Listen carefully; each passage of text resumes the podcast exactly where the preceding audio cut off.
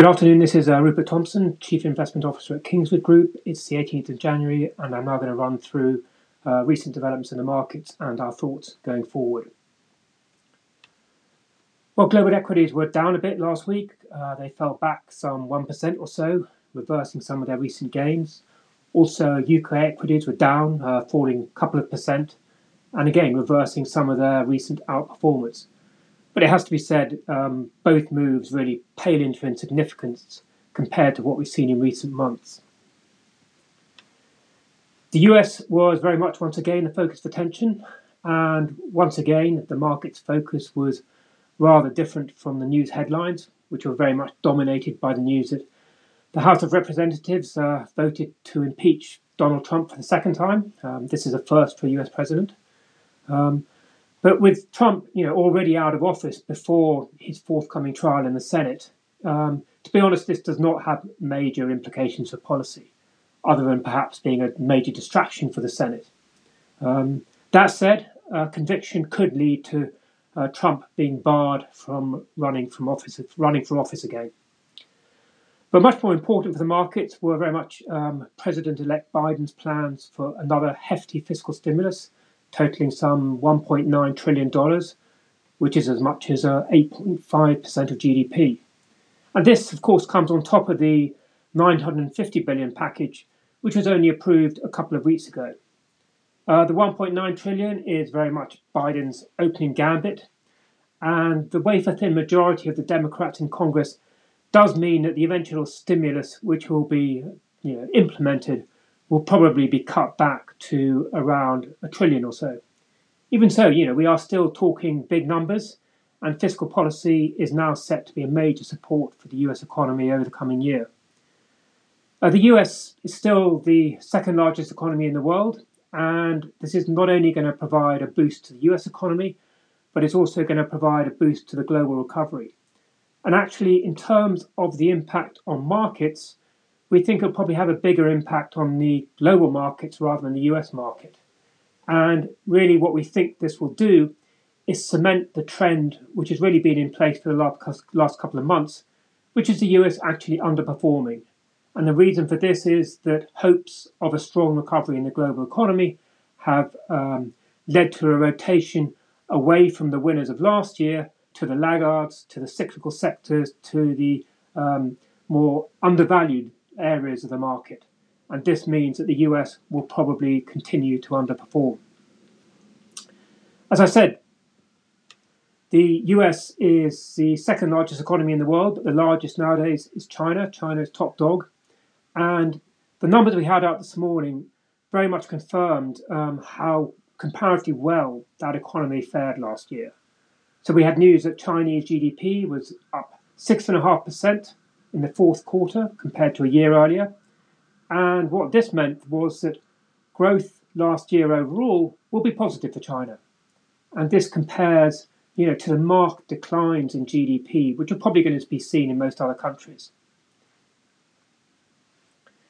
And if you want to see a particularly marked divergence in performance, um, just look at the U K versus China. Um, we had the November G D P numbers out last week in the U K, and the good news was actually the decline was um, somewhat smaller than expected. G D P was only down two point six percent that month because of the lockdown, um, but still it remains as much as eight point five percent below its pre-COVID level. And as I said a minute ago, Chinese G D P is up six point five percent on its pre-COVID level. So a dramatic difference. And as it were, the bad news is that clearly the current lockdown means that G D P is going to contract again in the first quarter in the U K. If there is a silver lining, it's that the U K should see a strong burst of growth from the second quarter onwards. Um, the vaccine rollout is proceeding more swiftly than in most other countries.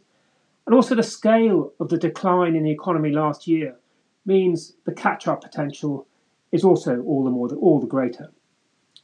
That said, um, the fiscal support you're seeing in the U K is clearly of a rather different magnitude to what you're seeing in the States. The furlough scheme is due to end in April, and the government is still resisting pressure to extend the COVID boost to universal credit. Returning to the markets, um, our view remains that uh, prospects for equities from here look considerably better than for bonds, even after the size of the bond, size of the gains you've seen in equities over the last few months. And essentially the reason for this is that we think a vigorous global rebound, global economic rebound, should drive strong growth in corporate earnings later this year, which should allow to, uh, equities to see further increases. Corporate earnings gains should offset any down, or more than offset, any downward pressure on valuations from rising bond yields. Corporate bonds, by contrast, um, you've got two problems. The first is that the starting level for yields is so low. So corporate bonds in the U K are only yielding sort of one point seven percent at the moment. Gilt yields are only about zero point three percent. And not only that, you've got a drag on uh, returns from corporate bonds, um, probably from the upper trend in government bond yields you're going to see over the coming year as Treasury yields um, rise on the back of this big fiscal stimulus package. Well, last week we said the most obvious risk to this relatively benign picture for equities came from the virus, and certainly this year I think this is true. Um, but further out, um, you have to say there's another risk lurking around the corner, and this risk is already sort of causing monetarist economists to tear their hair out. And this is the threat of a surge in inflation on the back of the massive monetary and now fiscal stimulus you've now got in place.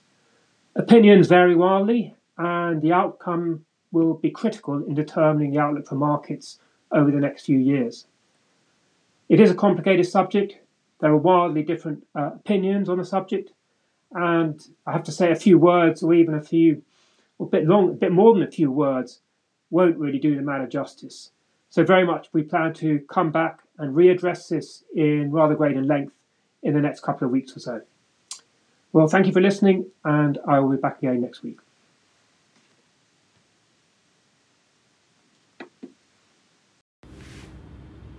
Please note that this podcast is for information purposes only. The views expressed do not constitute financial advice, and please remember that the value of investments can go up as well as down.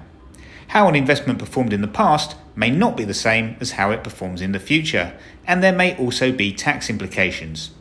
Should you require advice, please speak to a qualified financial advisor.